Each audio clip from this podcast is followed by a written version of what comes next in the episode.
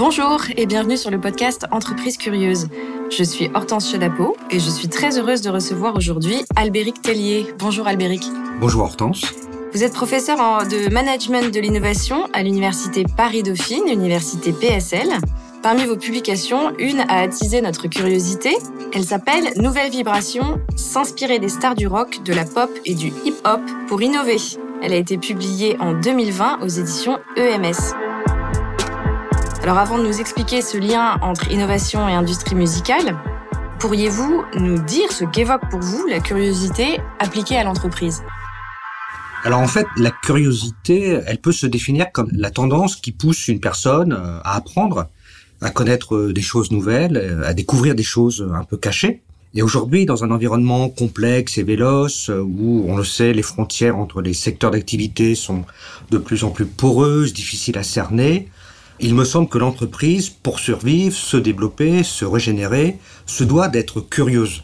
La curiosité est nécessaire à la créativité, qui elle-même, en fait, conduit à l'innovation.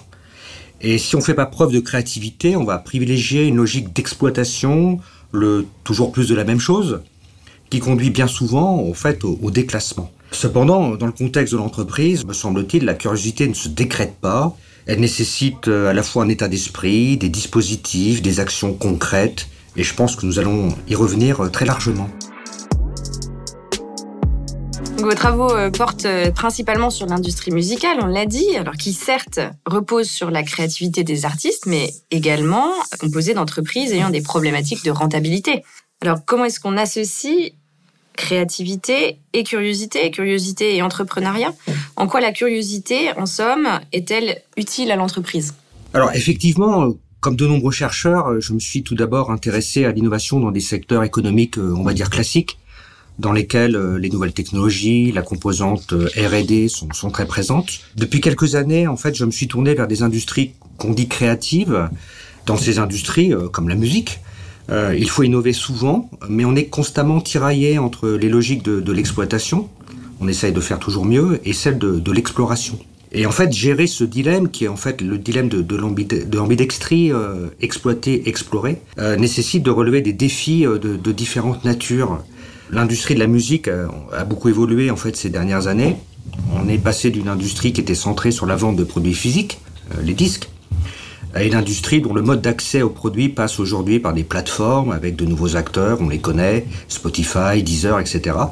L'âge de l'accès, en fait, a, remplacé l'âge de la propriété.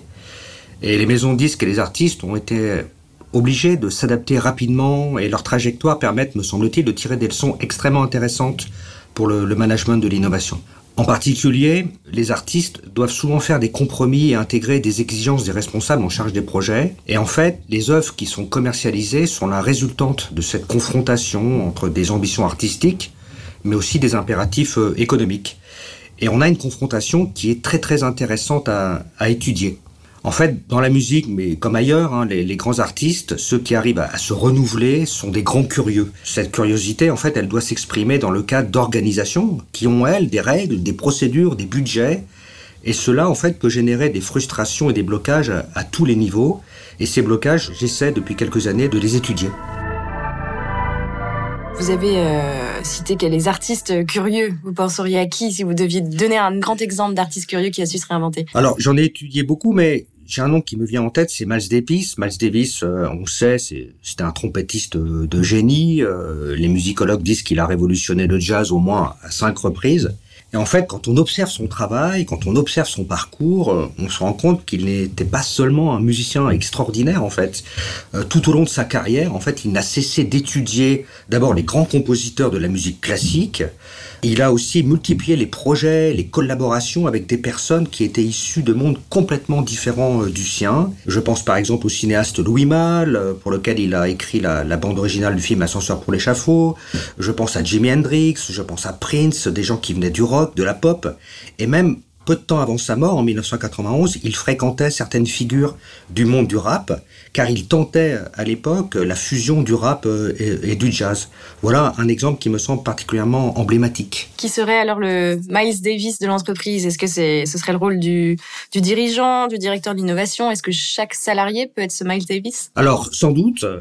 En fait, la créativité est affaire de personne. On peut trouver de la créativité euh, chez chacun, à tous les niveaux de, l'entreprise. La difficulté, c'est qu'évidemment, ça peut pas se planifier, ça peut pas se programmer. Euh, la créativité, elle, ne se décrète pas. En fait, il y a toujours une part de mystère dans l'acte créatif.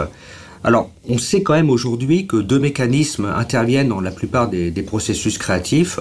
C'est la sérendipité et la, et la dissociation. Si je définis rapidement ces, deux notions, en fait, la, sérendipité, c'est la capacité, euh, à la suite d'un concours de circonstances particuliers, à trouver quelque chose de nouveau que l'on ne cherchait pas, de comprendre l'intérêt et ensuite de décider de l'exploiter. Alors c'est le cas fameux hein, de, la, découverte de la pénicilline par, euh, par Fleming. Être curieux, en fait, c'est déjà favoriser l'arrivée d'un concours de circonstances.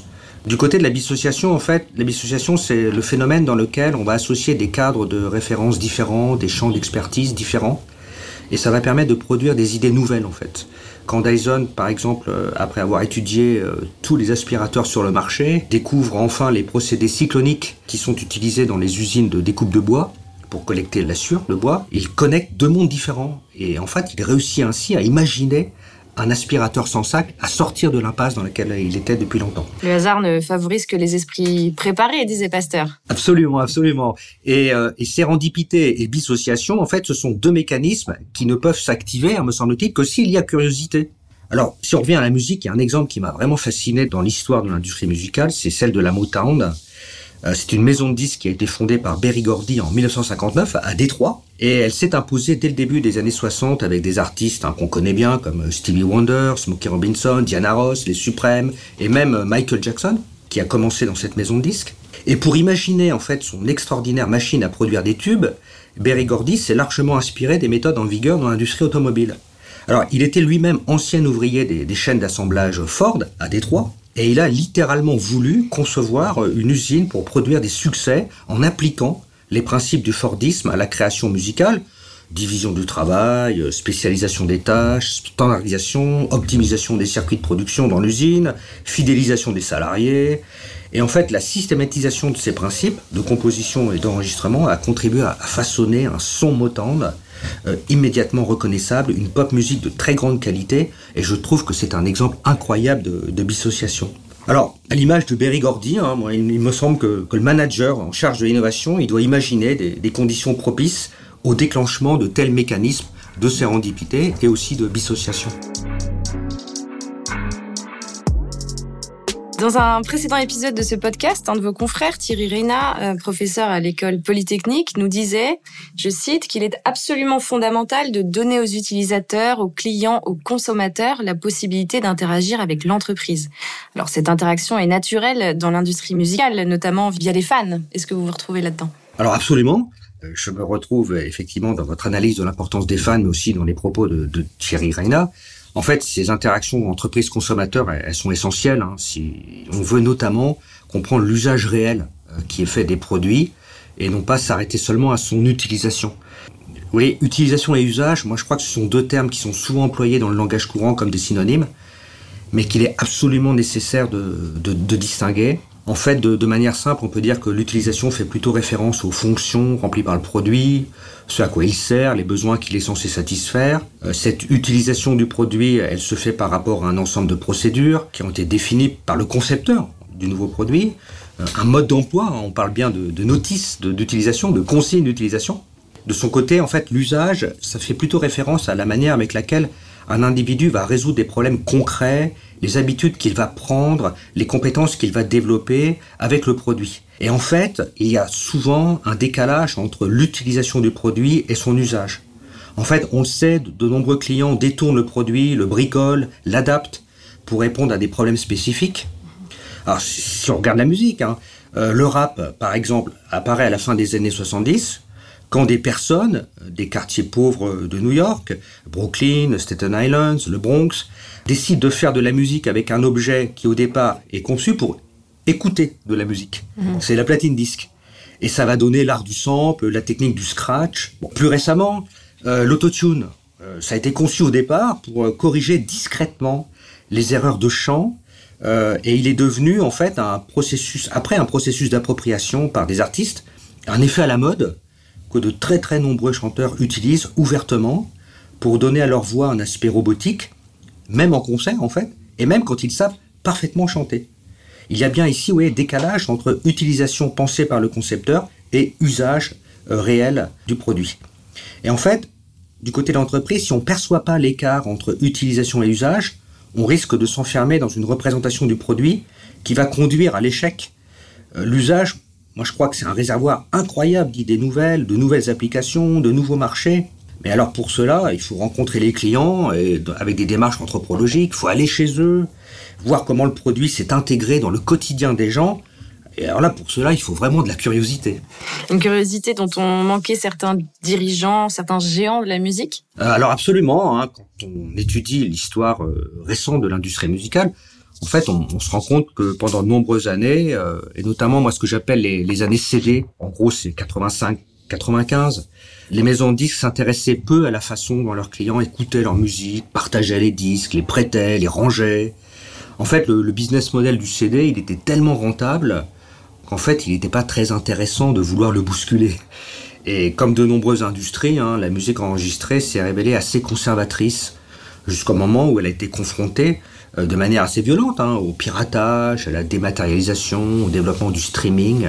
En fait, euh, on, on, dit souvent que ce ne sont pas les souverains régnants hein, qui sont à l'origine des révolutions, et, et, et, je crois que ça s'est vérifié dans la musique. Les grandes transformations, en fait, elles sont venues de pirates informatiques, euh, d'entreprises extérieures à la musique, comme Apple, par exemple, avec l'iPod, hein, de nouveaux entrants, comme Deezer, Spotify, ou, ou même des musiciens eux-mêmes par exemple, depuis quelques années, on observe que des artistes qui sont issus de mouvements musicaux variés, mais je pense notamment au rap ou au RB, euh, ces artistes ont mis en place des dispositifs organisationnels qui sont complètement ouverts pour concevoir leurs albums. En fait, dans l'industrie de la musique, on a complètement adopté hein, des pratiques d'open innovation, euh, un modèle d'organisation qui, on le sait, est aujourd'hui une priorité de, de nombreuses entreprises.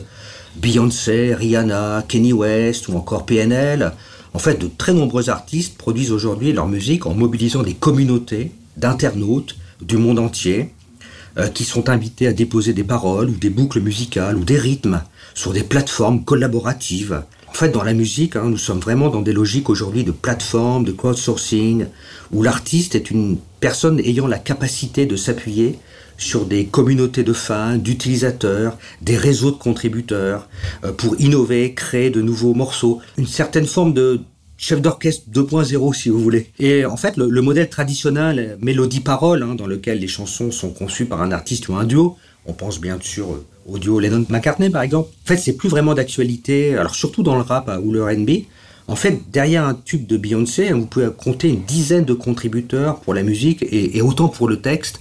Et c'est assez fascinant. Beyoncé et l'Open Innovation, voilà une association d'idées à laquelle euh, nous n'avions pas encore pensé. Alors comment euh, répliqueriez-vous cette analyse au sein d'entreprises de, plus classiques? Évidemment, euh, je parlais des fans, euh, des consommateurs, des clients, de contributeurs sur des plateformes les acteurs euh, externes ne sont pas les seules sources de curiosité et de créativité. Hein. On sait aussi que les, salariés à tous les niveaux hiérarchiques peuvent faire bénéficier l'entreprise de, de, leur curiosité. En fait, ça suppose, me semble-t-il, un, un, management spécifique. Je crois qu'il faut bien voir dans toutes les entreprises, la curiosité et la créativité des personnes, elles s'expriment ou non dans des processus et des contextes organisationnels qui peuvent les contraindre, les influer ou les stimuler. Et du côté des dirigeants qui doivent gérer ces processus et ces contextes, il est important, me semble-t-il, hein, de garder à l'esprit qu'une entreprise ne peut espérer innover que si elle parvient à surmonter des, points de blocage qui peuvent survenir à, à, quatre niveaux principaux, les acteurs, les projets, l'organisation et la stratégie. Le premier niveau, c'est celui des salariés eux-mêmes.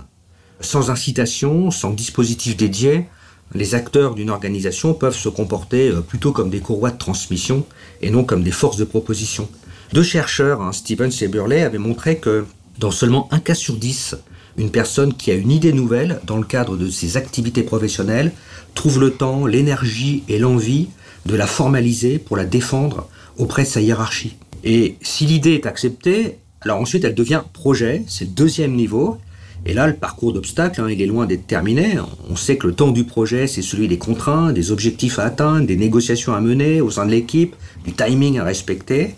Ces projets d'innovation, en plus, ils ne sont pas toujours bien vus au sein de l'organisation, troisième niveau, car ils consomment des ressources que d'autres voudraient utiliser, ils bousculent les habitudes, les compétences acquises. Parfois, c'est même la stratégie de l'entreprise, hein, le niveau 4, qui est remise en cause.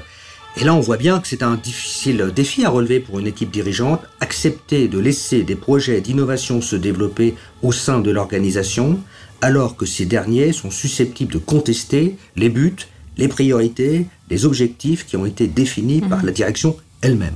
Voilà, en résumé, et pour conclure, hein, je crois que tout manager de, l'innovation en fait, devrait analyser ces quatre niveaux et leur articulation quand il cherche à développer la curiosité, la créativité des collaborateurs afin de développer hein, la capacité de l'entreprise à innover. Ce que vous nous dites fait assez largement écho à l'une de nos publications issues de l'Observatoire de l'innovation qui portait sur euh, l'intrapreneuriat, les obstacles que rencontrent les intrapreneurs au sein de l'entreprise, hein, exactement les niveaux que vous avez euh, décrits. Et euh, cette publication donc, qui s'appelait Intrapreneuriat, en finir avec la mythologie des super-héros, c'est l'occasion pour moi de rendre hommage à l'un de ses co-auteurs, Rémi Magnac, qui nous a brutalement quitté cet été. Merci en tout cas Albéric de nous avoir proposé ce parallèle entre innovation, musique et curiosité et d'avoir partagé avec nous ces exemples nous permettant de dresser une playlist de l'entreprise curieuse. Je rappelle que vous êtes euh, l'auteur de Nouvelles vibrations, s'inspirer des stars du rock, de la pop et du hip-hop pour innover, publié en 2020 aux éditions EMS et qui a, bravo, obtenu le prix EFMD FNEJ du meilleur essai en management et aussi le prix Syntec du meilleur ouvrage de recherche appliquée en management. Merci Albéric. Merci.